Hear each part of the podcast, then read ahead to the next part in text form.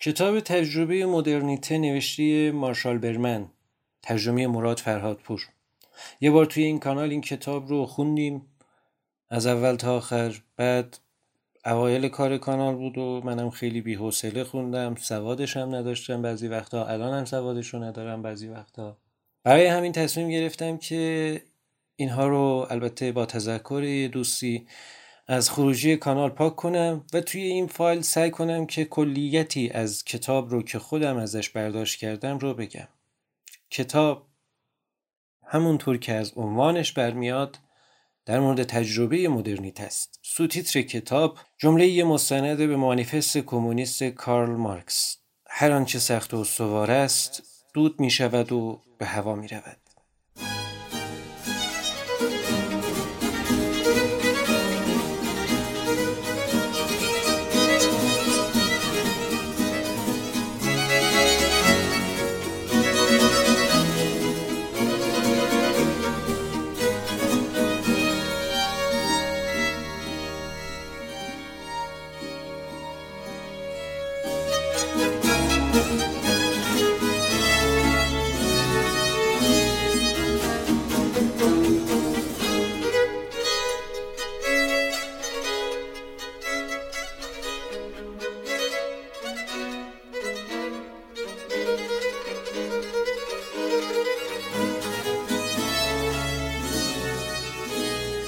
وجه خاصی از تجربه حیات و زندگی کردن وجود داره؟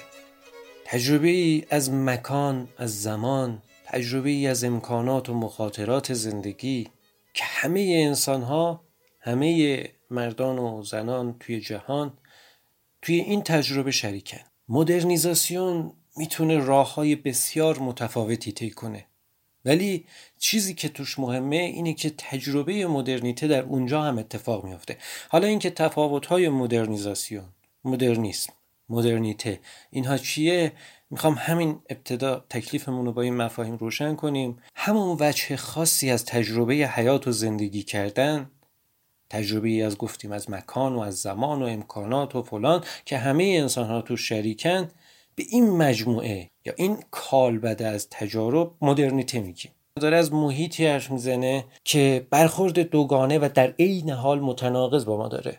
از یه طرف توانایی قدرت شادی هیجان رشد و دگرگونی جهان رو به ما وعده میده. از طرف دیگه در عین حال دائما با دگرگونی ها ما شاهد تخریب و نابودی هر آنچه ساخته شده هر آنچه سخت و استوار شده هر آنچه داریم هر آنچه می‌دونیم آنچه هستیم روبرو می‌کنیم. همین نابودی ها و ویرانی ها الزامیه برای تجدید حیات مستمر. تجربه مدرنیته همچین چیزیه. مدرن بودن یعنی تعلق داشتن به جهانی که در اون به تعبیر مارکس هر آنچه سخت و استوار است دود می شود و به هوا می رود.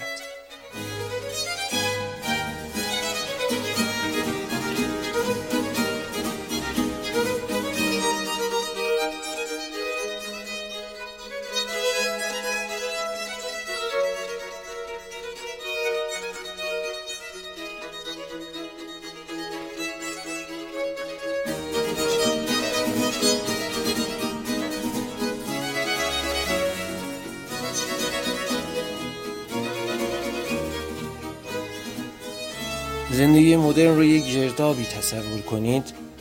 گردابی که توش یعنی داره از یه چیزهایی داره این گرداب تغذیه می‌کنه. از کشفیات بزرگ توی قلمرو و علوم فیزیکی داره تجربه تغذیه می‌کنه. کشفیات بزرگی که تصویر ما از جهان و جایگاه ما توی اون رو تغییر داده. زندگی مدرن گردابیه که از صنعتی شدن تولید داره تغذیه می‌کنه.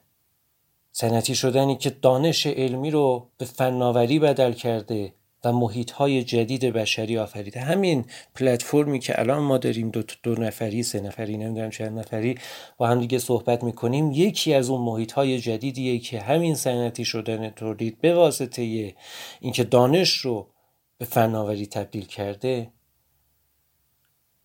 برای ما آفریده. زندگی مدرن همچین گردابیه و یعنی همچین گردابیه که از همچین چیزهایی داره تغذیه می‌کنه. زندگی مدرن گردابیه که از افتوخیزهای جمعیتی پدیده هایی مثل مهاجرت تغذیه می‌کنه. زرباهنگ زندگی ما رو شتاب میبخشه. جمعیت هایی رو از یه جایی می‌کنه و مجبورشون می‌کنه توی اشکال جدیدی توی جای دیگه زندگی کنند. رشد سریع مناطق شهری. مدرنیزاسیونی که داره ازش حرف می‌زنه شامل همچین فرایندهای اجتماعیه. اینطوری بفهمیمش که یه کالبت هایی وجود دارند یه بدن هایی وجود دارند مثل ساختمون ها مثل شهرسازی ها مثل همه اون تجلی های مدرنیته که ما می‌بینیم. فناوری تکنولوژی و حتی ارزش ها ایدولوژی های بزرگ چیزهایی که سخت استوار شدند فلان که یه روحی دارند. خب این روح رو یک نفر به صدا در آورده و حالا مارشال برمن رفته سراغ متونی که دارن از زبان اون بدنها حرف می‌زنند مثلا برای اینکه تجربه پاریس حسمان و نوسازی شهری رو توضیح بده رفته سراغ بودلر اشعار بودلر. یا برای مثلا در مورد پترزبورگ رفته سراغ داستایوفسکی و بیچارگان و این حرفا. ولی این جمله همون زنجیر است. برای فهم این جمله من می‌خوام که این قسمت رو از مانیفست کمونیست یه بار بخونیم این ور رو و بعد توضیحات مارشال برمن رو با هم مرور کنیم.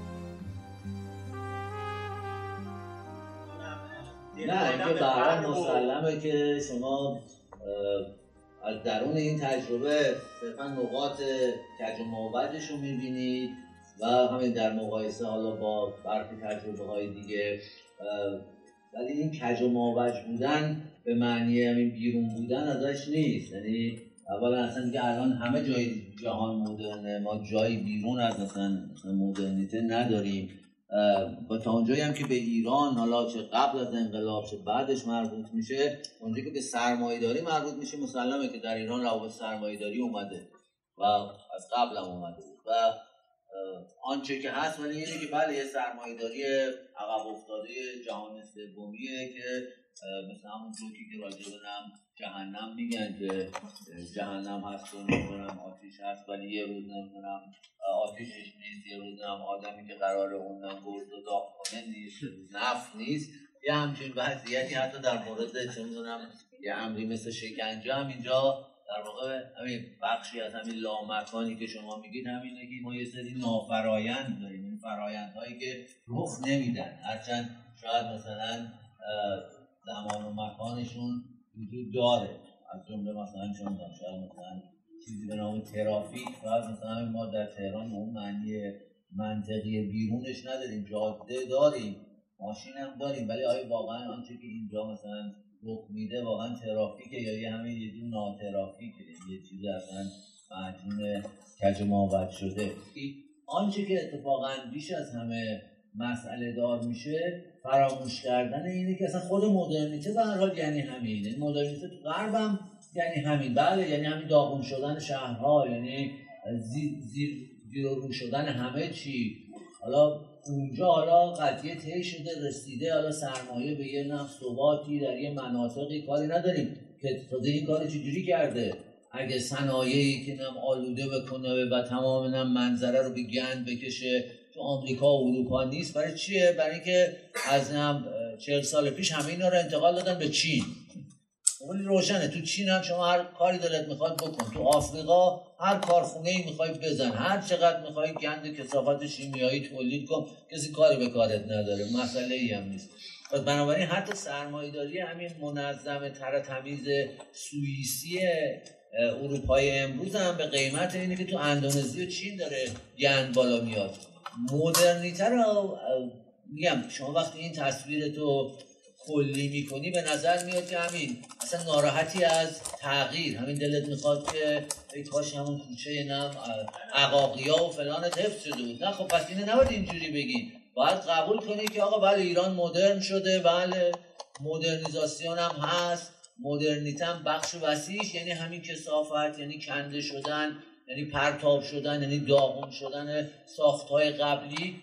ولی این قضیه تو همه جای دنیا همراه با نفوذ دولت و سرمایه صورت می‌گیره همراه با هزار جور کسافتکاری و زد و بند و هزار جور هم پیامد ناخواسته ای که بعدها رو میشه. ولی علاوه بر اون در مورد خاص ایران ما کاملا با حرکت های کور یک سرمایهداری عقب افتاده جهان سومی طرف هستیم که صرف نظر از اینکه تحت نام نمی‌دونم حکومت سلطنتی کار بکنه یا جمهوری می‌بینید که دیدش نسبت به مکان اینقدر ابتدایی و احمقانه است که حتی جریان رفرمیستی شروع می‌کنه به فروش فضا. می‌کنه به فروش تراکم و به این به عنوان یه منبع درآمد نگاه می‌کنه و وضعیتی که تهران پیدا کرد و به نظر من گذشت از یه سری از آشوب های اول انقلاب و این حرفایی که نمی‌دونم بیای تهرون بتونم زمین میدیم که یه موجی از مهاجرت دهاتی ها رو به راه انداخت. مهمترینش در واقع کسافتکاری بود که آقای چی کرد و از اون نقطه شروع شد در واقع همین سازندگی در واقع به معنی همین گند زدن. به معنی همین ایجاد تخریب و ایجاد سازه هایی که اصلا همین واقعا اصلا خود فضا رو دارن تخریب می‌کنن. یعنی همین گندی که ما الان در تهران داریم. مجموعه ای از در واقع میشه گفت همین یه سرمایداری عقب افتاده ای که دولتی هم هست. اون دولتش هم عقب افتاده است و نمی‌تونه حتی اصلا منافع خودش رو در کوتاه مدت تشخیص بده. برای همین حتی نمی‌تونه بفهمه که آقا یه شهر نم بالای 5 میلیونی مترو می‌خواد. و می‌کشه شهر به نمی‌دونم 15 میلیون شما هنوز نداری. و یه مترو مسخره احمقانم که بعد از نمی‌دونم 27 سال می‌سازن بودجه بهش نمیدن. به خاطر اینکه نم ایکس با ایگرگ مثلا رقیبه. خب این اصلا نوع برخورد فئودالیه برخورد همین عهد بوغیه که شما مثلا مترو یک کلان شهر رو بخوای مثلا فلج کنی به خاطر رقابت دو تا ابله با هم دیگه. خب معلومه که اومد. شما فکر کنید مثلا جاهای دیگه هم با همین قضیه اومده. شما اگه ایشون نمی‌دونم به همون جلد اول سرمایه بریم بخش مربوط به انباشت اولیه رو بخونید. همه جای دنیا با غارت با دزدی با شارلاتانیز با انواع کسافتکاری اومده.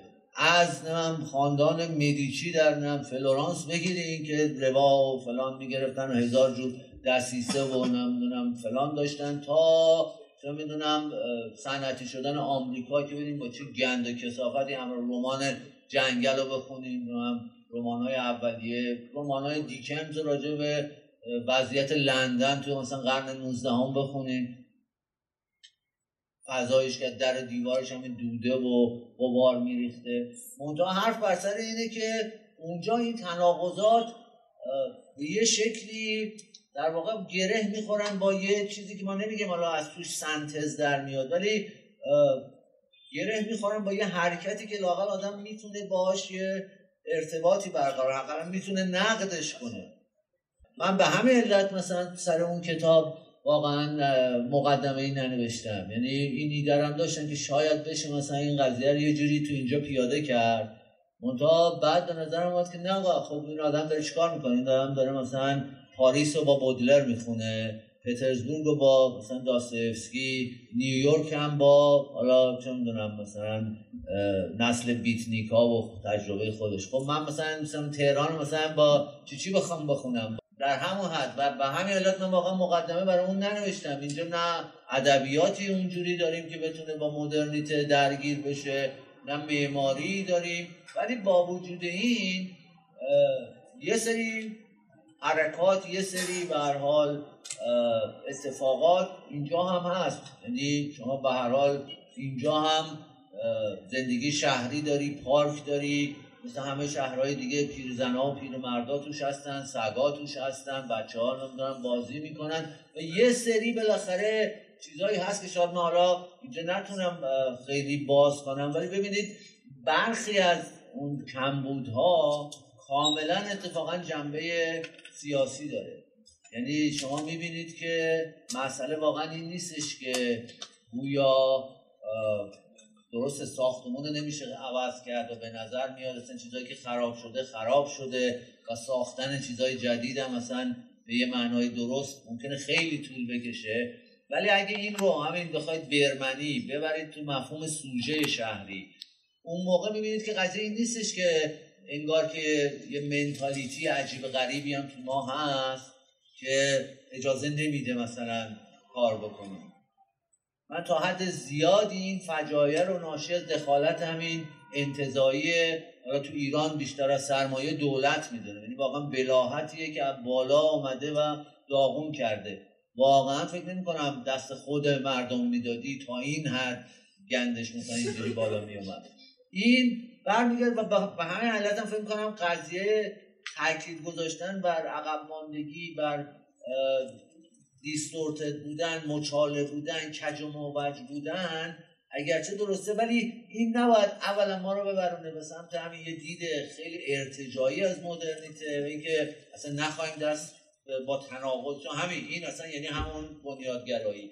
و مهمتر از اون فکر نکنیم که احتیاج داریم پس به یک فرایند آموزشی آقا همین همین وقتی تو ایران همین. همین حرفی که من زدم. ترافیک نیست هر کی هم که سوار میشه میگه آقا اینجا مردم باید گاری سوار شن اصلا آدم نیستن ماشین نیستن خودش هم همون موقع داره ده تا قانون رو نقض می‌کنه خب؟ ولی خب از توی این چی بکشیم بیرون که مثلا ماشین رو از تهرون برداریم یا همه رانندگان ایرانی باید مثلا 50 سال برن آموزش ببینن؟ نه آقا همین آدم من دیدم موقعی که میره پاریس یا لندن مثل آدم میرونه هیچ ایرادی نداره. به محض که داخل یه سیستم عقلانی قرار می‌گیره خودش هم شروع کنه عقلانی رفتار کردن. به همین ترتیب خیلی از حرکات ما توی همین تاریخ معاصرمون شاهد بودیم که احتیاجی به آموزش و این حرفا نداشته به ما می‌گفتن ملت عقب افتاده نم نادان. ولی یهو یه چیزایی از همین مردم تحت شرایطی دیدیم که دیدیم اصلا شاید نظیرش تو سوئیس هم دیده نشده. نظم و انضباط و حرکت جمعی که چون آدم فکر می‌کرد مثلا احتیاج به آموزش پرورش داره در حالی که نداره. تمام قضیه بر همینه که میگم این دیدی که شما مطرح می‌کنید نرسونه ما رو به اینکه باید خب پس اینجا باید آموزش داد و کار فرهنگی کرد و مثلا سی سال دیگه مردم فرق گاری رو با ماشین بفهمن تا مثلا رانندگی کنن. نه اینجوری نبوده. همه جای دنیا بالاخره اومدن ماشین با یه مقداری توحش و همین قاراشمیش بودن همراه بوده. ولی در این حال همین آدم ها هم بذاری تو لندن و پاریس مثل آدم میرونه. این احتیاج اون ساختار زیری رو درست کنی. همین مترو رو را بندازی که بار اصلا فشار این همه ماشین توی خیابونای هم و فلان نباشه خودش حل میشه. من خودم چند چند سال پیش یه روز اعتصاب بودم رفته بودم سفری اعتصاب مترو لندن شد. عین تهرون شد. من آمدم بیرون عین تهرونه ماشینا تو هم همه تا سر کول هم دارن بالا میرن و جیغ می‌زنن و اتوبوس وای نمیسته و فهمیدم خب بله دیگه. برگشتیم به تهرون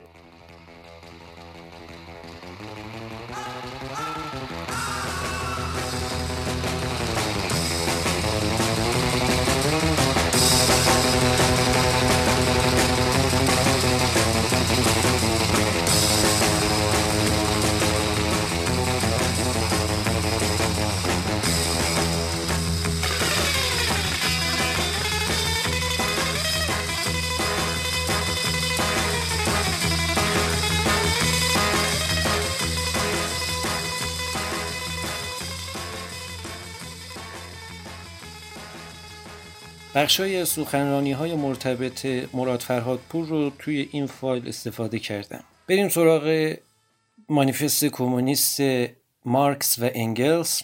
مارکس توی این فراز از مانیفست کمونیست می نویسه که تمامی مناسبات ثابت و منجمد شده همراه با زنجیره تعصبات و باورهای باستانی و قابل احترام آنها از میان می روند و تمامی نسبتهای نوپدید پیش از آن که شکل پیدا کنند خصیصه ای باستانی به خود می گیرند هر آنچه سخت و سوار است دود می شود و به هوا می رود هر آنچه مقدس است دنیوی می گردد و انسانها در نهایت ناگزیر می شوند تا با شرایط واقعی زندگی و مناسبات خود با هم نوعانشان رو در رو شوند. اول این تذکر رو بدیم.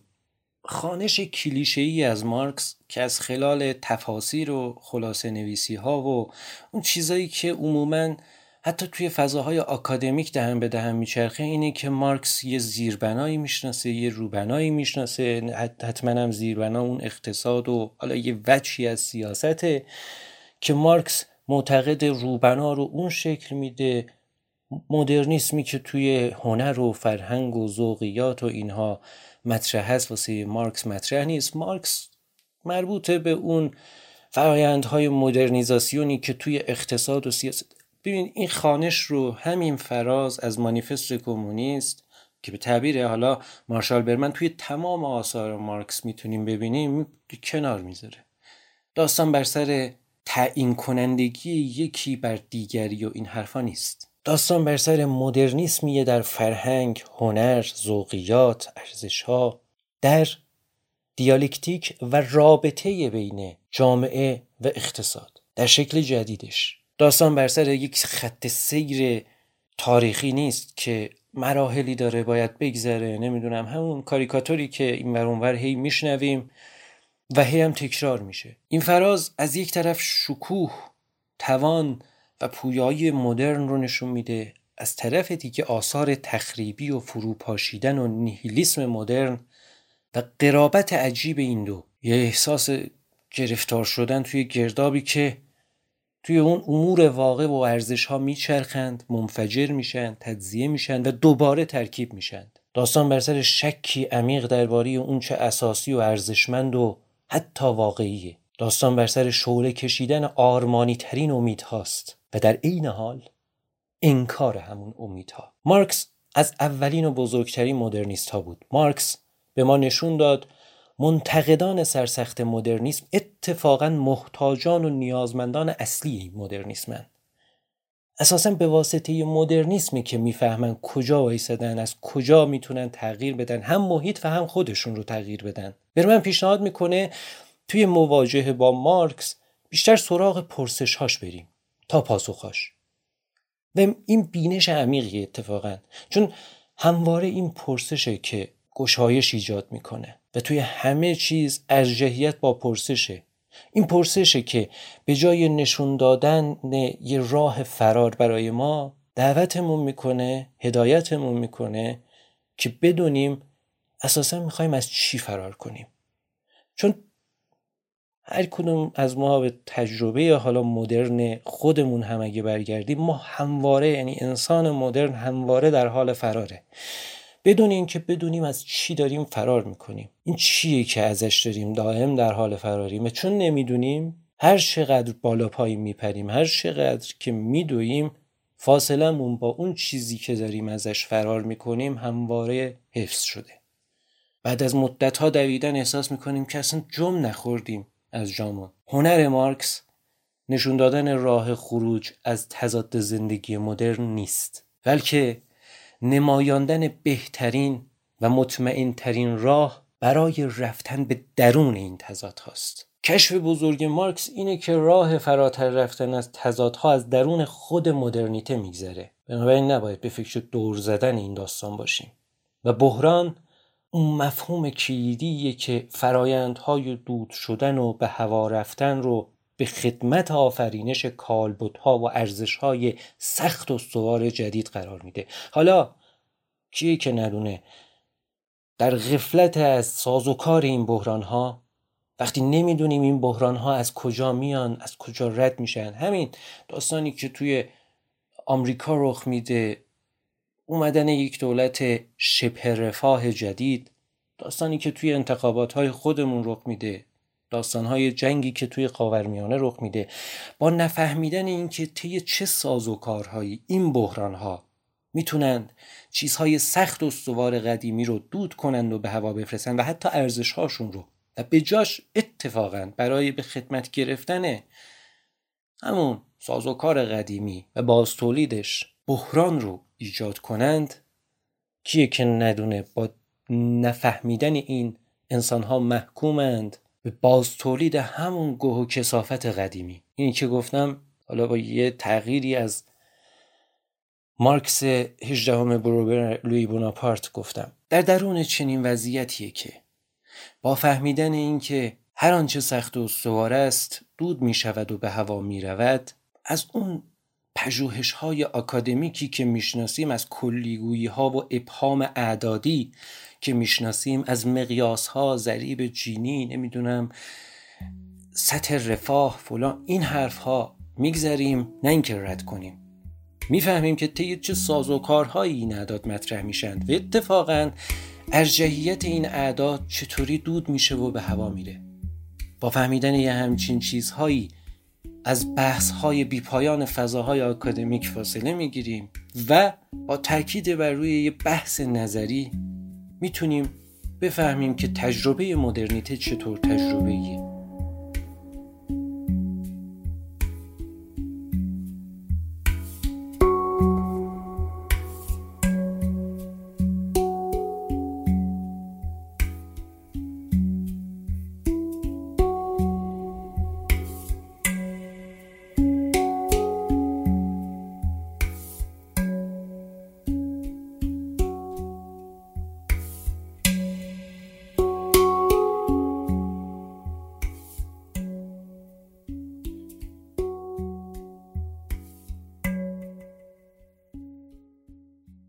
مارشال برمن توی این کتاب سعی کرده ساحت برخی از معانی مدرنیته و ماجراها و دهشتها و سویه های مبهم و تنظامیز زندگی مدرن رو مورد کاوش قرار بده. با قرائت متونی از فایست گوته مانیفست کمونیست های زیرزمینی اشعار بودلر و در عین حال قرائت محیط های جغرافیایی و اجتماعی چون شهرهای کوچیک محوطه ساخت و سازهای بزرگ صدها نمی‌دونم قصر بلورین کریستال پالاس جوزف پاکستون بلوارهای پاریسی و حسمان تفرجواهای پترزبورگ بزرگراههای رابرت موزز توی نیویورک که محل زندگی خود مارشال برمن رو تحت شاه قرار داده. این توضیح رو همینجا بدیم. مارشال برمن توی محله برونکس برونکس اگه درست تلفظ کنم توی نیویورک زندگی می‌کنه. محله خیلی مشهوریه. توی اون فیلم جوکر اون صحنه ای که جوکر داره توی راه پله ها میرقصه همون محله است. خلاصه محله ای که خیلی ها با اعتیاد فحشا یه مقطعی ایدز فقر جریان های گنگستری خیابانی مافیاهای مواد مخدر توضیح کنند اینها می‌شناسند و توی همچین وضعیتی توی خانواده مدرنی توی یک وضعیت مدرنی داره از بزرگراه های رابرت موزز حرف می‌زنه. با قرائت اینها داره تجربه به گستردگی تجربه مدرنیته رو به سه مقطع تقسیم می‌کنه. و خودش هم میگه میگه بعد از جو متغیر و پرخروش دهه 1960 که حالا به سه دسته تقسیم می‌کنه جریاناتی که وجود داشت رو نوع نگرش به زندگی مدرنی که وجود داشت نگرش مثبت منفی اعتزالی. بعد از اینکه اینها رو توضیح میده میگه که احساس کردم توی دهه 1970 این جریان ها به علت نداشتن قوه ابتکار و وسعت نظرشون دیگه به دهه تیره و تار منتهی شدند. کسوف مسئله مدرنیته توی این دهه به معنای تخریب شکل مهم و حیاتی از فضای عمومی بود. داره تلاش می‌کنه برای احیای مدرنیسم پویای قرن 19 با خانش همین متن و با توضیح دادن روندهای مختلف. ولی اجالتا مسئله اینه که استدلال اصلی تجربه مدرنیته اینه که مدرنیست های گذشته می‌تونن حسی از بنیادهای مدرن خودشون رو به ما بازگردونن. با بازگردوندن این نیرو فرهنگ مدرنیستی بسیار غنی و پرالتهابی رو خواهیم دید که می‌تونه منبع عظیمی از نیرو و سلامت باشه. این کتاب همونطور که گفتیم به سه مرحله تقسیم شده. توی مرحله نخست که حدوداً از آغاز قرن 16 تا پایان قرن 18 ادامه پیدا کرده انسان ها توی آسانه تجربه زندگی مدرن بودن. اونا هنوز درک درستی نداشتن که چی سر به سرشون اومده. با بیم و امید نیمه کور واژگان مناسب وضع جدید خودشون رو توی تاریکی داشتن جستجو می‌کردن. داره از این مرحله یه صدای نمونواری بیرون می‌کشه که با ما حرف بزنه. صدای نمونواری که توی این مرحله وجود داره صدایی نیست جز صدای ژان ژاک روسو. روسو نخستین کسیه که از واژه مدرنیسم توی همون یعنی به همون شیوه ای ازش استفاده می‌کنه که بعدها توی قرن 19 و 20 رواج پیدا کرد. روسو رومانی داشته به اسم الویز نو یا الویز جدید. و توی این رمان یه شخصیت سمپروی وجود داشته که تجربه مهاجرت از روستا به شهر رو طوری بازنمایی می‌کنه که از خلال یه سری نامه از شهر واسه معشوقش می‌نویسه از خلال این تجربه مدرنیتر رو به تجربه آشنای حتی امروز ما بازنمایی می‌کنه. اون زندگی شهری رو سخت پیچیده توصیف می‌کنه.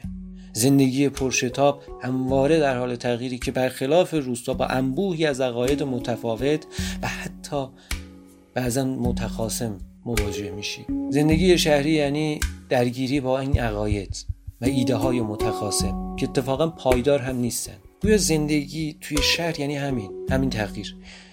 و سمپرو دلتنگ چیزیه که ثابته. چیزی مثل توی اون نامه ای که به معشوقش می نویسه میگه که چیز ثابتی مثل عشق من و تو توی روستا. اما میگه اگرچه واسه اون دنیای پایدار و ثابت امروز شدیدن دلتنگم ولی میگه واقعا نمی‌دونم فردا هم این حس رو خواهم داشت یا نه. این, تردیدی که وجود داره این از دل یه همچین زندگی می‌تونه برخیزه. گویا احساس نوستالژیک و دلبستگی اون به روستا همزمان به طور کاملا متناقضی همراه با دلبستگی مبهمی به زندگی شهری که اصلا هم نمی‌تونه به سراحت به زبون بیاره که من می‌خوام از این شهر دل بکنم. گویا یه چیزهایی هست که وابستش کرده به شهر. سمپرو نماد انسانیه که از این تغییرات خسته است و در دل تجربه مدرنیته از اون آسی شده اما همزمان توان بیرون رفتن از اون رو نداره. و وقتی داره حرف می‌زنه مطمئن نیست که فردا واقعا چه چیزی رو خواهد خواست. تجربه مهاجرت همبسته با مدرنیته بود و برای انسانهایی که در پی زندگی جدیدی توی شهرهای بزرگ بودن اتفاق میافتاد و همین امروز هم داره اتفاق میافته. تردیدی که سمپرو داره واسه اینکه نمی‌دونه الان این زندگی شهری رو دوست داره وابسته شده یا می‌خواد برگرده به اون زندگی قبلی رو همبسته زندگی مدرن می‌دونه. تردیدی که همبسته سرنوشت انسان مدرنه. سرنوشتی که در اون هر آنچه سخت و است دود می‌شود و به هوا می رود.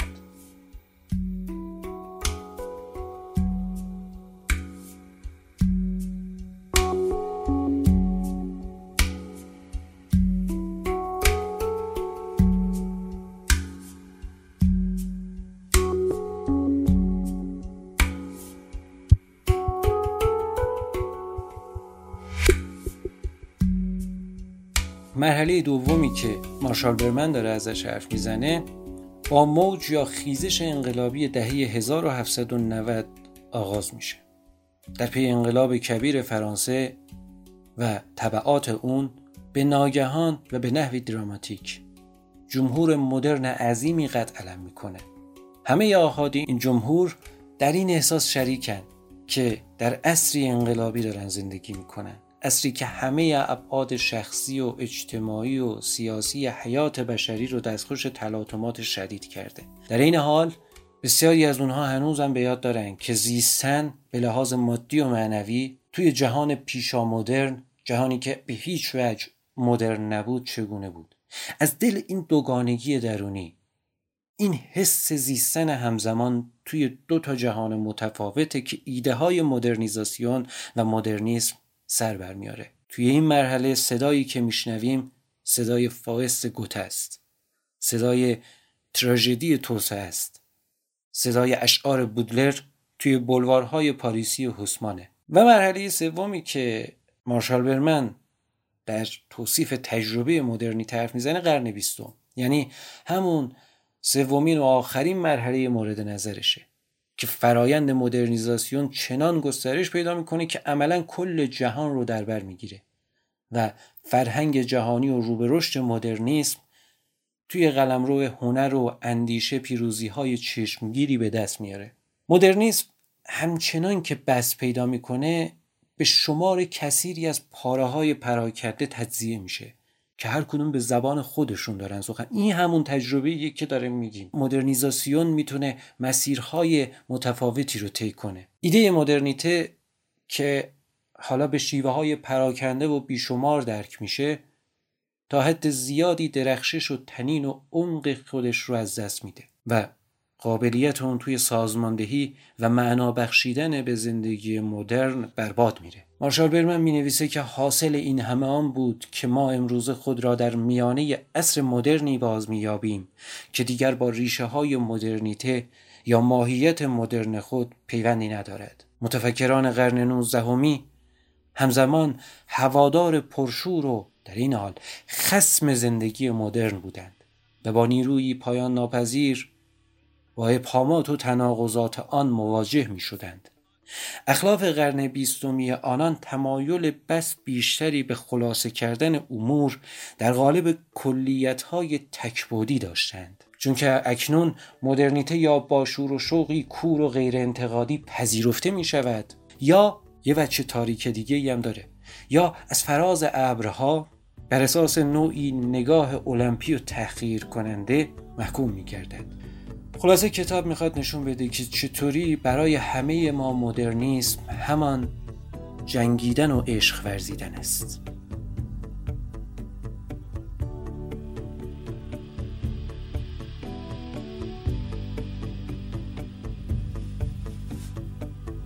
Doctor, doctor, what is wrong?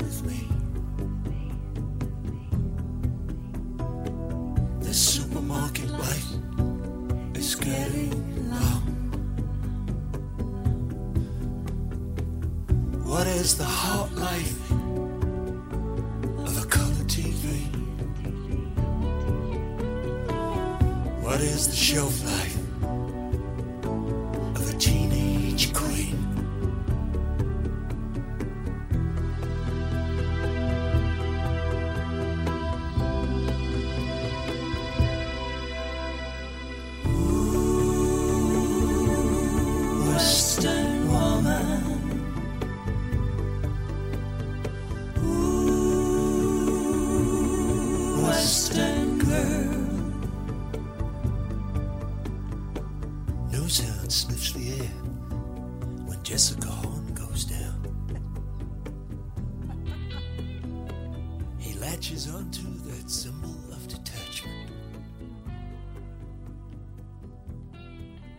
فصل اول این کتاب مربوط به اثری که توی حیات فرهنگی مدرن یکی از قهرمانان فرهنگی بوده فاوست. عنوان فصل هست فاوست گوته تراژدی توسعه و رشد. طی چهار قرنی که از زمان نگارش فاوستنامه از 1587 به این سو میگذره این داستان بیوقفه بازگویی شده به همه زبانهای مدرن و در قالب همه رسانه های شناخته شده. از اپرا بگیرید خیم شببازی کتاب های کمیک و توی همه صور ادبی. از شعر غنایی بگیر تا تراژدی کلامی فلسفی و مسحکه روحوزی بازگو شده. اما روایت گوته از فاوست به لحاظ غنا و وسعت چشمانداز تاریخی و تخیل اخلاقی و هوش سیاسی و بصیرت و حساسیت روانشناختیش از همه روایت های دیگه برتره. عظمت اثر فاوست گوته به حدی بود که پوشکین در مورد اون اون رو جزیره ای از زندگی مدرن تعبیر می‌کنه. فاوست گوته ابعاد جدیدی رو در خداگاهی مدرن در حال ظهور باز می‌کنه. برای زنان و مردان مدرنی که جویای شناخت خودشونن فاوست گوته بیشک نقطه شروع خوبیه. گوته همون کسیه که در هیئت حماسه فاوست نخستین تراژدی توسعه رو به ما ارزانی می‌کنه. چرا تراژدی؟ البته این توصیه رو در نظر بگیرید. هیچ کس. نه کشورهای پیشرفته نه کشورهای عقب مونده نه ایدولوگ های کاپیتالیست نه ایدولوگ های سوسیالیست. اصلا مایل نیستن یه همچین تراژدی رو به خودشون نسبت بدن به زندگی خودشون نسبت بدن. اما هر چقدر هم در حال انکارش باشند همگان پیوسته اون رو زندگی می‌کنن و در زندگی خودشون به اجرا در میارن.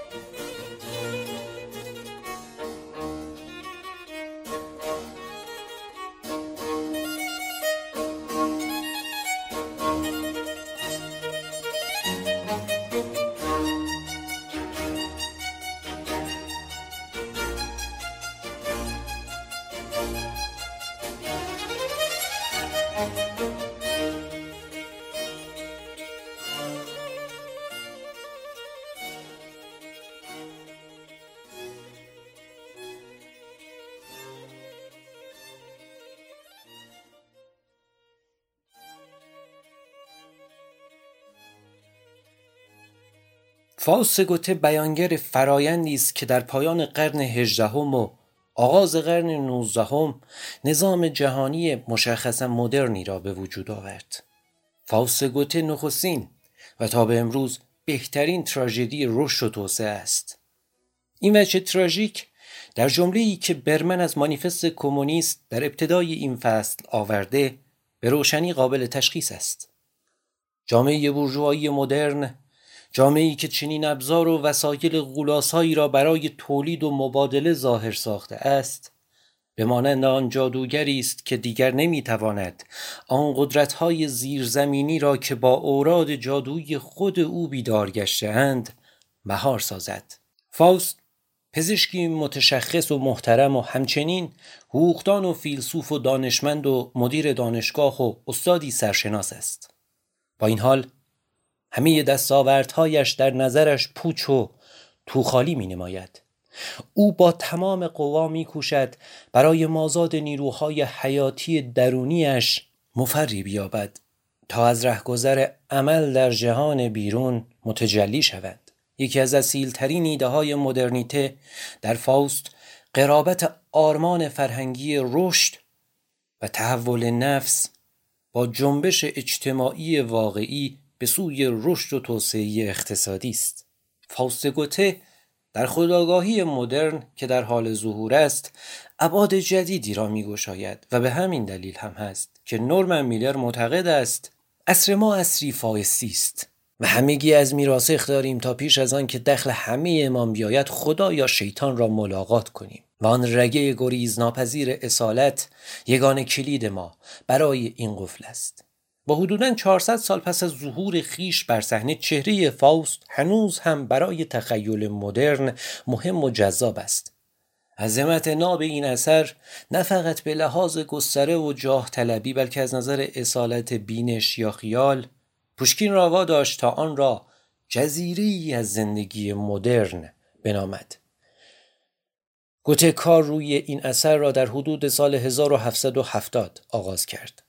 و می توان گفت فاوست همزمان با تحول یکی از متلاطمترین و انقلابی ترین ادوار تاریخ جهان غرب نوشته شد و بخش وسیعی از آن از همین تاریخ سرچشمه می گیرد. ماجرای منظومه فاوست در دوری آغاز می شود که حس و تفکر مدرن شدند آن هم به نحوی که تشخیص فوری آنها برای خوانندگان قرن بیستمی آسان است اما شرایط مادی و اجتماعی این دوره هنوز قرون وسطایی است. اثر گوته در میانی های معنوی و مادی یک انقلاب صنعتی پایان میپذیرد. کل حرکت درونی اثر حرکت وسیعتر جامعه غربی را به نمایش می‌گذارد. در روایت گوته هم سوژه فائل و هم ابژه موضوع دگرگونی همانا کل جهان است نه صرف قهرمان اثر. فاست گوته بیانگر و نمایشگر آن فرایندی است که در پایان قرن هجدهم و آغاز قرن نوزدهم یک نظام جهانی مشخصا مدرن را به وجود می آورد. آنچه این فاست برای خیش می خواهد فرایند پویایی است که همه وجوه تجربه بشری و لذت و رنج را به یکسان در بر خواهد گرفت و همه آنها را در رشد بیپایان نفس او جذب و ادغام خواهد کرد به صورتی که حتی نابودی و تخریب نفس نیز بخش ذاتی و پیوسته ای از رشد و تحول آن خواهد بود همانطور که فاوست و ما در خواهیم یافت برای انسان مدرن یگان راه دگرگون ساختن خیشتن ایجاد دگرگونی ریشه‌ای در کل جهان فیزیکی، اجتماعی و اخلاقی است که در آن زندگی می کند. برای انسان مدرن یگان راه دگرگون ساختن خیش ایجاد دگرگونی اساسی در کل جهان فیزیکی و اجتماعی و اخلاقی است که در آن زندگی می کند. فاوست نیز باید به نحوی در حیات جامعه مشارکت جوید تا روح ماجراجویش از فضای کافی برای اوجگیری و رشد برخوردار شود اما او در مقام کسی که در جامعه ایستا مدافع و حامل فرهنگی پویاست گرفتار تضاد حیات درونی و برونی گشته است. او باید میان گرما و استحکام زندگی با مردم و آن انقلاب فکری و فرهنگی که در ذهنش به وقوع پیوسته پیوندی برقرار سازد. اما جمع این قطبهای متضاد و تحقق چنین ترکیبی مستلزم به کارگیری قدرتهای جهان زیرین است. او روح خود را در قبال برآورده کردن خواسته هایش به شیطان مفیستوفلس می فروشد. سپس روایت از خلال سه استحاله بس مییابد. نخست فایست در هیئت رویابین ظاهر می شود تنها زندگی می کند و غرق در خیال و رویاست. آه آیا هنوز گرفتار این زندانم؟ این سوراخ دلگیر لعنتی در دیوار. باری بیرون از اینجا جهانی فراخ به انتظار نشسته است. فاست تجلی قهرمانی در پیش چشم ما می شود که در دل شب با خود سخن می گوید. او سرشار از بختی است که به وی اجازه می دهد خود را به درون گرداب زمان به آغوش سیلاب حوادث بیافکند و بران است که نکته اساسی خود فرایند حرکت است نه نتیجه و انجام آن. فاوست از اتاق بیرون می رود و این ابهام را همراه خیش به درون جهان می برد. استحاله دوم از دل تراژدی گرشن روشن می شود فاوست به میانجیگری مفیستو خود را به عاشق بدل می کند گرچن دختر جوانی که نخستین همخوابه سپس نخستین معشوقه و سرانجام نخستین قربانی فاوست می شود در چشم او بیش از هر چیز نمادی است برای همه آن زیباترین نعمات جهان که او از دست داده است. فاوست شیفته و مسهور معصومیت کودکانه سادگی شهرستانی و فروتنی مسیحی او می شود اما نکته اینجاست که تراژدی گرچن به واقع ویرانگرترین تصویری است که در کل ادبیات از اجتماع ما قبل مدرن ترسیم شده است. تا زمانی که سرنوشت گرشن را به یاد داشته باشیم از دلتنگی و حسرت نوستالژیک برای جهانهایی که از دست داده ایم مسون خواهیم بود. سرانجام فاوست در هیئت سومین و آخرین سهاله خیش ظاهر می شود او پس از تنهایی و غرق شدن در خیال و پس از آن عاشق شدن و در آمیختن زندگی خود با زندگی کسی دیگر و مدتها بعد از اتمام تراژدی عشق اکنون در آخرین تجسد خود در هیئت توسعهگر به نقطه اوج زندگیش می رسد اکنون فاوست در آخرین استحاله خود انگیزه ها و کشش های شخصیش را با نیروهای اقتصادی و سیاسی و اجتماعی که جهان را به پیش می‌برند گره می‌زند و روش سازندگی از طریق تخریب را فرا می‌گیرد. او همه قوای خیش را بر ضد جامعه و طبیعت به کار می‌گیرد و میکوشد تا علاوه بر زندگی خود زندگی باقی مردم را نیز دگرگون سازد. او اکنون راهی یافته است تا به نحوی موثر بر ضد جهان فودالی و پدرسالار عمل کند. بدین ترتیب ما ناگهان در میابیم که در کانون تاریخ ظهور خداگاهی مدرن ایستاده ایم فاست خود را به نوع جدیدی از انسان بدل می کند تا خود را با مشغله جدیدش وفق دهد. در متن این مشغله جدید او برخی از خلاقترین و برخی از مخربترین توانهای بالقوه زندگی مدرن را تحقق می بخشد. او همان ویرانگر و سازنده کامل خواهد بود مارشال برمن استحاله های فائز در عصر مدرن را با اجرا به اتفاقات رخ داده در کشورهای صنعتی سرمایهداری و سوسیالیستی هم از رکودهای اقتصادی، جنگها، سرکوب، های سیاسی جنبش ها، دهقانان، کارگران و غیره بیان می کند تا نشان دهد چگونه جامعه جدید باید همه پلهای پشت سرش را خراب می کرد تا دیگر راهی برای بازگشت در کار نباشد. فاوست در میانه این استحاله ها مجبور به پذیرش این تناقض بزرگ می شود که قادر به خلق چیزی نخواهد بود مگر اینکه مهیای رها ساختن همه چیزو قبول این واقعیت شود که هر آنچه تا کنون آفریده و در واقع همه آنچه احتمالا در آینده خلق خواهد کرد باید نابود گردد تا راه برای خلاقیت فوزونتر گشوده شود. این همان دیالکتیکی است که آدمیان مدرن برای ادامه حرکت و زیستن باید بدان گردن نهند. و این همان دیالکتیکی است که اندکی بعد کل اقتصاد و دولت و جامعه مدرن را در بر می‌گیرد و آن را به حرکت وامی دارد در این میان ترس ها و تردیدهای فاوست نیرومند است. مفیستو از او می‌خواهد که خود را برای تلفات آفرینش مقصر نشمرد زیرا این راه و رسم زندگی است و می‌گوید تخریب را به منزله بخشی از سهم خیش در خلاقیت الهی بپذیر. آنگاه می‌توانی بار گناه را به دور افکنی و آزادانه عمل کنی. دیگر لزومی ندارد به واسطه رویارویی با پرسش اخلاقی آیا باید چنین کنم فلج شوی. یگان پرسش حیاتی این است. چگونه این کار را انجام دهم؟ در ادامه روایت فاست برای اجرای برنامه هایش نخستین جنایت آگاهانه خیش را مرتکب می شود. چنین به نظر می رسد که نفس فرایند توسعه در همان حال که برهوتی بی حاصل را به فضای اجتماعی و فیزیکی پررونقی بدل می کند همان برهوت را در بطن توسعه گرباز می آفریند بدین گونه است که تراژدی توسعه تحقق می یابد در فصل پایانی روایت فاوست خود نیز می میرد. زیرا حال که او همه آثار و نشانه های زندگی سنتی گذشته را محو کرده دیگر کاری برایش باقی نمانده است. این بخش بر ساختار کلی تاریخ مدرن متکی است.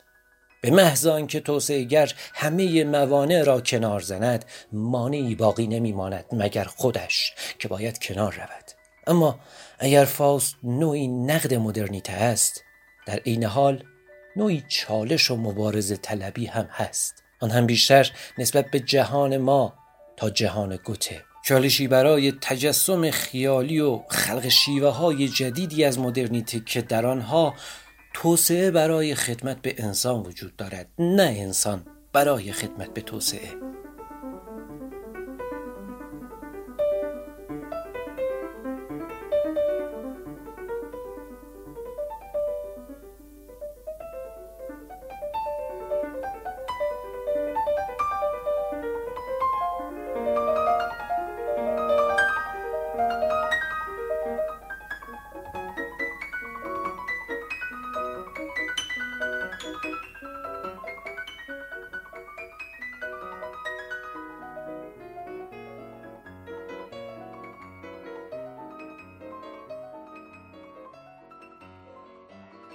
فصل سوم عنوانش هست بودلر مدرنیسم در خیابان. بنا به تأکیدی که مارشال برمن انجام میده اگه بخوایم نخستین مدرنیست رو معرفی کنیم اون کس کسی نیست جز شار بودلر شاعر و هنرمند قرن 19 فرانسه که مواجهش با مدرنیته در خیابانهای مدرن پاریس که به دست حسمان ساخته میشه صورت می‌گیره.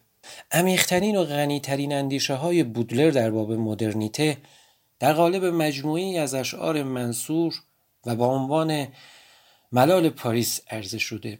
توجه داشته باشیم. بودلر می‌خواد توجه زنان و مردان مدرن رو به نیروها نیروهای اساسی زندگی مدرن معطوف کنه. نیروهایی که هنوز هم با توان و درخششش در زندگی ما هم وجود دارند. همه بینش های تعییدآمیز بودلر در مورد مدرنیته که تو قرن ما و اطراف ما تحت عنوان مدرن پرستی و اینها می‌شناسیم و همچنین نگرش های بقایت انتقادی اون به مدرنیته. همونطور که مارشال برمن میگه توی قرن بیستم یس فرهنگی نامیده شد. این نیروها کماکان حیات خاص خودشون رو در تجربه مدرنیته ادامه میدن. اما توی ملال پاریس مجموعه که اشعار بودلر در اون آورده شده بودلر چیزی رو به ما نشون میده که هیچ نویسنده دیگه ای نتونسته به این خوبی مسئله رو نگاه کنه. مسئله اینه چطوریه که فرایند مدرنیزاسیون شهر روح و جان شهروندان رو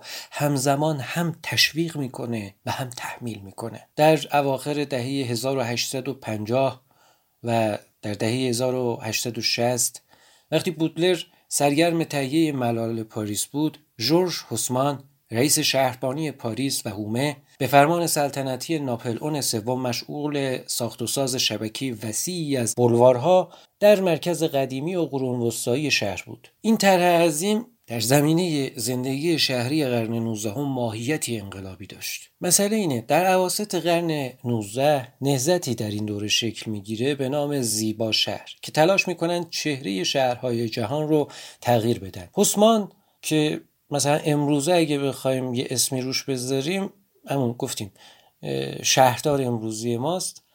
از طرف ناپلون سوم دستور می‌گیره چهره پاریس رو تغییر بده. پاریس قبل از جورج هوسمان پاریسی بوده که خیابانهای دالان مانند باریکی داشته. خیابانهای کم ارز تو در تویی به همراه محله های زاغنشین که وضعیت اونها وضعیت پیچیده و تو در تویی بوده. حسمان دستور می‌گیره از ناپلئون سوم که چهره شهر رو طوری تغییر بده که به ویژه این مناطق زاغنشین که مایه ننگ شهر بودند تغییر چهره پیدا کنند حسمان و ناپل اون سوم این تغییرات رو به نفع رفاه و راحتی مردم معرفی می‌کردند این پروژه به قدری بزرگ بود که توجه های جهانی رو به همراه داشت. یک چهارم نیروی کار پاریس مشغول این پروژه میشن که خیلی از خیابانهایی که حسمان می‌کشه هنوزم چهره اصلی پاریس رو شکل میدن. منتقدان پروژه حسمان که خیلی مثلا خود برمن لفور هاروی و کسای دیگه ای هستن با وجود اینکه جورج حسمان و ناپل اون سوم این پروژه رو عمومی و در راستای منافع عمومی معرفی می‌کنن ولی منتقداش میگن که این پروژه در واقع پروژه سیاسی و برای کنترل اجتماعی بود. مسئله چیه؟ مسئله اینه که پاریس پتانسیل های اعتراضی زیادی داشت و امکانهایی برای پنهان شدن و سنگربندی و فرار از دست نیروهای پلیس و محله های تو در تویی بودند که اقامت و پنهان شدن نیروهای اعتراضی و اصلا پایگاه گروه های مخالف بودن و کنترل این فضا عملا برای حکومت کار سختی بوده. یکی از انگیزهایی که ناپلون سوم داشت این بود که بتونه کنترل شهر رو در دست بگیره و امکانهای موجود برای سنگربندی و پنهان شدن معترضان رو از اونها بگیره. منتقدان عثمان معتقدند این پروژه یکی از اولین و مهمترین پیوندهای سیاست و معماری بود. در واقع نهاد سیاسی از معماری جهت انجام کنترل اجتماعی و سیاسی بهره می گرفت. نمونش رو در ایران هم میشه دید. بعد از اعتراض های مختلفی که صورت گرفته تغییر شهری که در خیابان ها انجام داده شده احتمالا و شاید حالا به صورت شهودی هم بشه قطعا یکی از سیاست هاش گرفتن همین امکان هاست امکان های اعتراض و امکان های از بین بردن حق به شهر حالا توی این فصل بودلر از خلال یک شعری داره بلایی که داره بر سر پاریس از خلال پروژه شهرسازی حسمان و خیابانهای عریض حسمان اتفاق میفته رو به نمایش می‌ذاره. دوباره تاکید کنیم که بلوارهای جدید عبور و مرور در مرکز شهر و حرکت مستقیم از, از اینجا تا اون سر شهر رو ممکن می ساخت حتی احداث این بلوارها باعث از بین رفتن حلبی آبادها و گشوده شدن فضای تنفس در مرکز منطقه می شد غرق در لایه های دود و تاریکی و ازدهام خفه کننده جمعیت. اما همزمان ساخت و سازهای جدید موجب تخریب صدها ساختمان و آوارگی و جابجایی هزاران هزار نفر و نابودی محلاتی شد که برخی از اونها قرنها قدمت داشتند. ولی این طرح کل شهر پاریس رو برای اولین بار به روی همه ساکنانش باز کرد. حالا دیگه پاریس به فضای فیزیکی و انسانی وحدت یافته بدل میشه. داستان بر سر اینه. یعنی شعر بودلر می‌خواد به ما این رو بگه.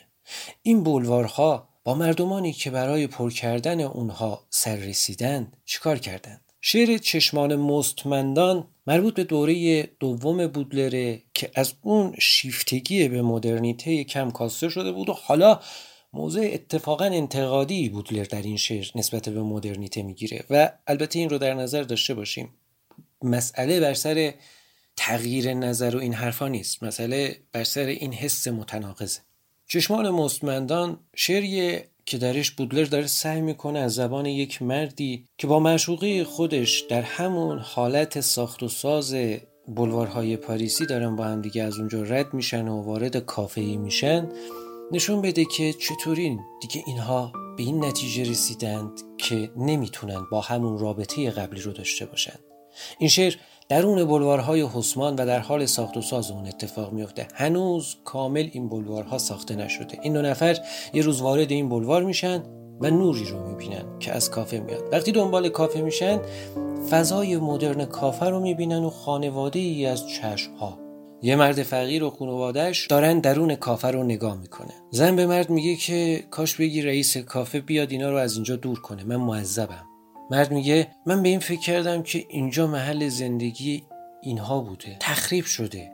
حالا ما اینجا نشستیم و اونان که نمی‌تونن وارد این فضا بشن. میگه من اگه جای اونا بودم با خشم تو رو نگاه می‌کردم. و عصبانی بودم از این کار. ولی اینا حتی خشمگین هم نیستن. از یه طرف یه همچین فضاییه. ببینید یه محیط عمومی رو تبدیل کرده به یه جایی که درش رابطه خصوصی شکل می‌گیره. در واقع در فاصله یک نسل شهر پاریس به جهت این نوع نمایش این نوع نمایش عشقی مشهور میشه. اما اون ده ها هزار انسانی که موا و مسکنشون با خاک یکسان شد به کجا رفتن؟ بودلر به ما نشون میده که چگونه همون تناقضاتی که به شهر مدرن جان میبخشه در حیات درونی انسان شهری تنین میافکنه. بودلر داره نشون میده که در پس روشنایی که دنیا رو مجذوب خودش کرده که می‌خوان از پروژه توسعه شهری پاریس تقلید بکنن تاریکی هایی وجود داره. یکی از تاریکی ها نابرابریه. خانواده هایی در پشت این فضاها این فضاهای نورانی میمونن و این فضاها برای همه نیست. یک عده همیشه بیرون قرار دارند و این مرز گذاشتن ها و این خط کشی ها برای اینه که همواره یک عده بیرون بمونه. بودلر در اون زمان و در دل چنین پروژه‌ای به درخشانی تمام می‌فهمه که وقتی این فضای مدرن ساخته میشه سبک زندگی ویژه‌ای هم با خودش میاره. گفتیم بعد از ساخته شدن فضاهای مدرن و به ویژه کافه ها آدم ها یاد گرفتن که یه سبک زندگی جدیدی داشته باشن مثل اینکه روابط شخصی و خصوصی خودشون رو در مقابل چشم دیگران تجربه می‌کردن. اما بودلر به ما چی میگه؟ حتی این سبک زندگی هم برای همه نیست. بخشی از متن رو بخونیم. مارشال برمن می نویسه خود این واقعیت که سیاست ممکن است موجب جدایی و گسست زوج یا عاشق گردد دلیلی کافی برای اندوه و ناراحتی است. ولی شاید دلایل دیگری نیز در کار باشد. شاید آن زمان که مرد عمیقا در چشمان معشوق خیش خیره شد همانطور که امید داشت واقعا افکار خیش را در آنها خواند. شاید او نیز درست زمانی که بزرگوارانه خیشاوندی خود با خانواده جهانی چشمها را تایید می کند شریک آرزوی پلید زن و میل درونی او به ترد خیشاوندان فقیر و رانده شدن آنها از ذهن و نظر خیش است. شاید او از معشوق خیش متنفر است زیرا چشمان معشوقش بخشی از وجودش را بر او آشکار ساخته است که خود از رویارویی با آن بیزار است. شاید عمیقترین گسست درون خود راوی است نه میان او و معشوقش. و اگر چنین است پس حقیقت نهفته در شعر بودلر به ما نشان می‌دهد که چگونه همه تناقضاتی که به شهر مدرن جان میبخشد در حیات درونی انسان شهری تنیم میافکند. بودلر به خوبی می‌داند که واکنش های این دو تن رقت قلب لیبرال منش مرد و قصاوت ارتجاعی زن هر دو به یکسان بیهودند. از یک سو هیچ راهی برای جذب و ادغام مستمندان در هیچ نوع خانواده مرفه و خوشبخت وجود ندارد. از سوی دیگر هیچ شکلی از سرکوب نمی‌تواند برای زمانی دراز شر آنها را بکند. آنان همواره باز خواهند گشت. حتی شروع درمان زخمهایی که بلوارهای شهرهای مدرن هویدا ساخته زخمهایی که به یک اندازه شخصی و اجتماعی اند نیازمند ریشهی ترین و عمقی ترین بازسازی جامعه مدرن است. و با این حال در خیلی از موارد راه حل راه حل ریشه‌ای ظاهرا چیزی به جز انحلال و انهدام نیست. بلوارها را خراب کنید. نورهای درخشان را خاموش سازید. مردم را از شهر بیرون رانده در جایی دیگر اسکان دهید. سرششمه های زیبایی و لذت و نشاطی را که شهر مدرن به وجود آورده نابود سازید. ولی همانطور که بودلر گهگاه امید میورزد ما نیز می توانیم به آینده ای امید بندیم که در آن همگان در زیبایی و نشاط نیز به مانند نورهای درخشان شهر شریک شوند. اما امید ما نیز خواه ناخواه آکنده از آن اندوه و خودخوری های تنظامیزی است که در فضای شهر بودلر موج می‌زند.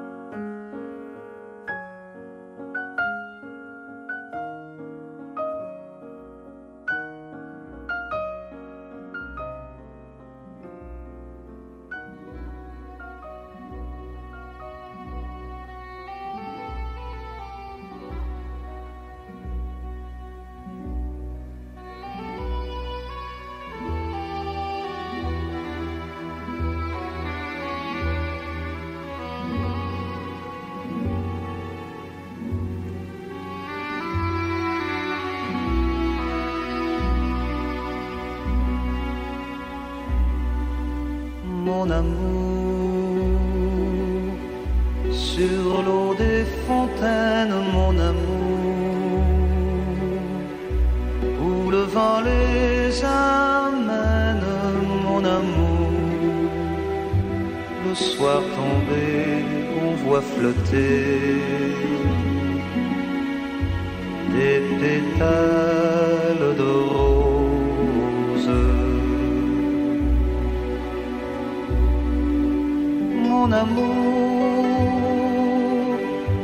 Et les murs se gercent, mon amour. Au soleil, au vent, à la verse et aux années qui vont passant. Depuis le matin de mai qu'ils sont venus. Et qu'en chantant, Soudain ils ont écrit sur les murs du bout de leur fusil de bien étranges choses.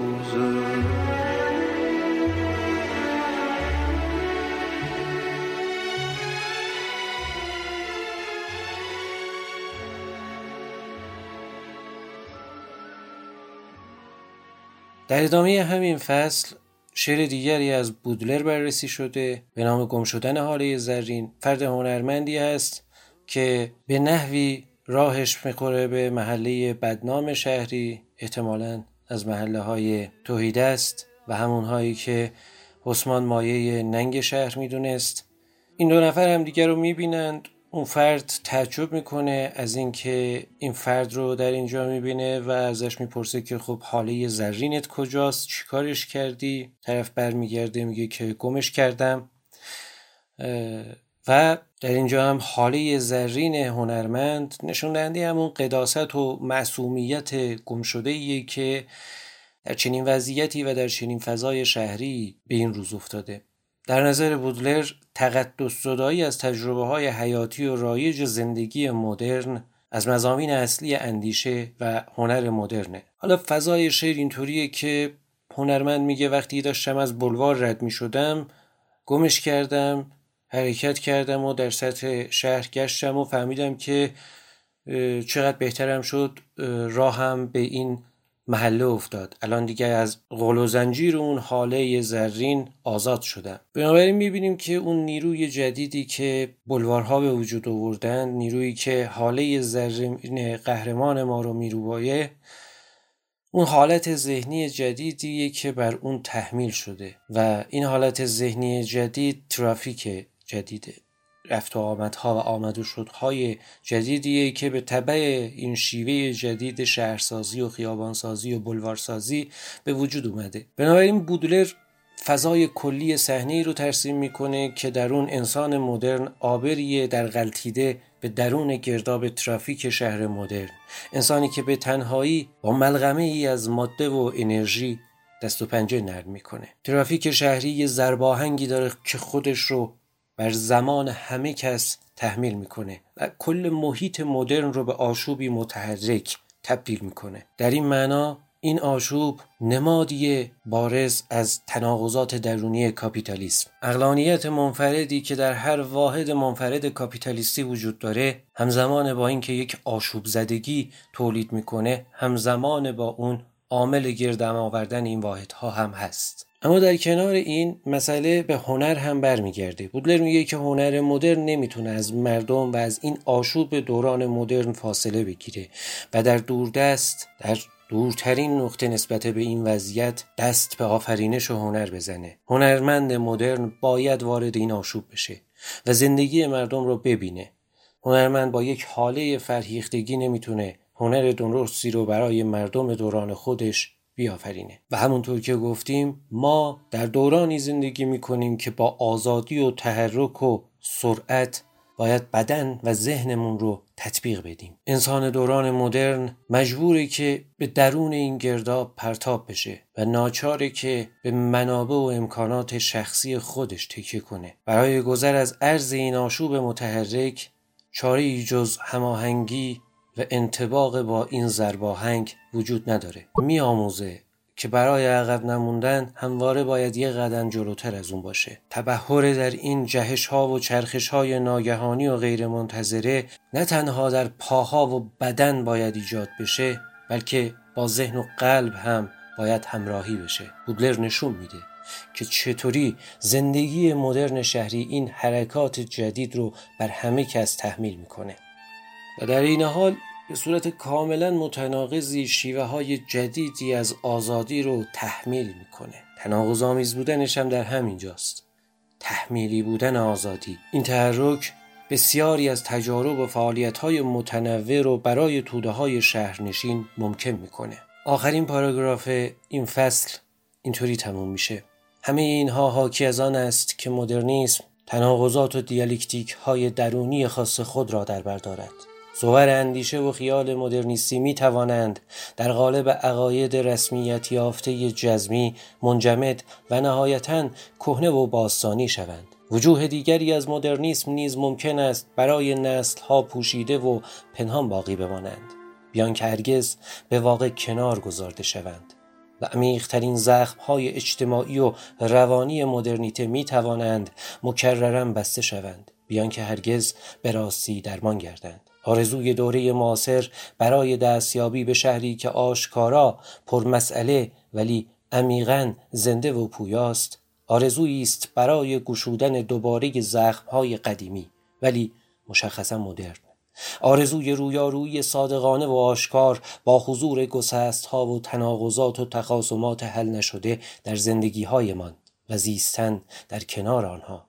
و همچنین آرزوی کسب نیرو و انرژی از جدالها و تلاشهای درونیمان صرف نظر از فرجام نهایی آنها اگر از رهگذر یک نوع مدرنیسم ساختن حاله های زرین گرد خودمان و فضاهایمان را آموختیم پس می توانیم از نوع دیگری از مدرنیسم یکی از قدیمی ترین ولی چنانچه دیدیم در این حال یکی از جدیدترین آنها بیاموزیم چگونه می توانیم حاله های زرینمان را گم کنیم و خودمان را از نو بازیابیم.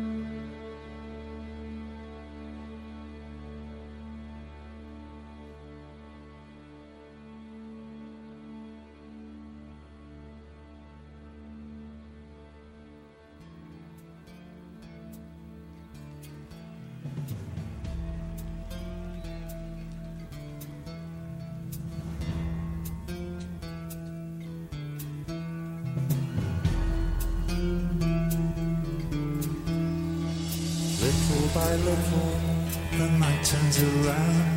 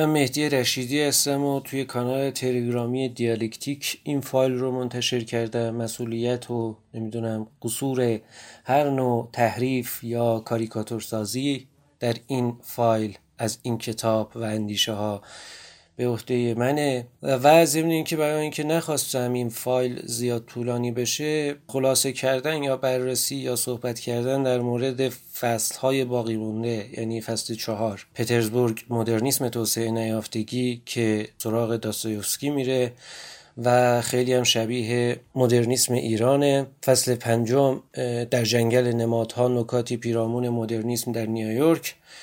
که سراغ رابرت موزز و حالا محلی خودش میره و نهایتا جنبندی آخر و خلاصه تموم کردن این کتاب رو برای اپیزود بعدی گذاشتم. ضمن اینکه به پرداختن مشخص فصل دوم یعنی مارکس و مدرنیسم و مدرنیزاسیون اجتناب کردم ازش چون که هم توی اول فایل و هم بارها توی وسطش و فلان این رو بررسی کردیم. توی اپیزود دوم که نهایتا همین دو تاست. یعنی این اولیشه و اون یکی دومیشه.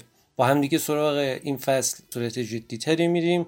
اگه احساس کردم که اپیزود کوتاهتری شد در مورد مارکس سعی می‌کنم سراغ مانیفست کمونیست بریم و فرازهایی از اون رو بخونیم. یا یه جاهایی به ایدولوژی آلمانی و کاپیتال ارجاهایی داده. سعی می‌کنم که اون قسمت ها رو هم بیارم. و سخنرانی های مراد فرهاد پور بدون اجازه خودش اینجا سوء مورد سوء استفاده من قرار گرفته و در فایل دوم هم حالا اگه مشکلی پیش نیومد بازم مورد سوء استفاده.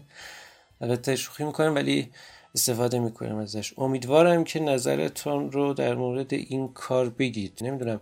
چون کتاب کتاب معروفیه و این کار در جهت معرفی کردن این نیست. کتابیه که داره توی دانشگاه ها تدریس میشه همه هم می‌شناسن و فلان. گفتم انگیزه من فقط این بود که چون خانشی که ازش داشتم ناخوانا بود صرفا برای جبران این کارم که فایل ها رو هم پاک کردم این ایده به ذهنم رسید. حالا اگر ایده مفیدیه در مورد بقیه کتاب ها هم میشه روش فکر کرد. مرسی از توجهتون.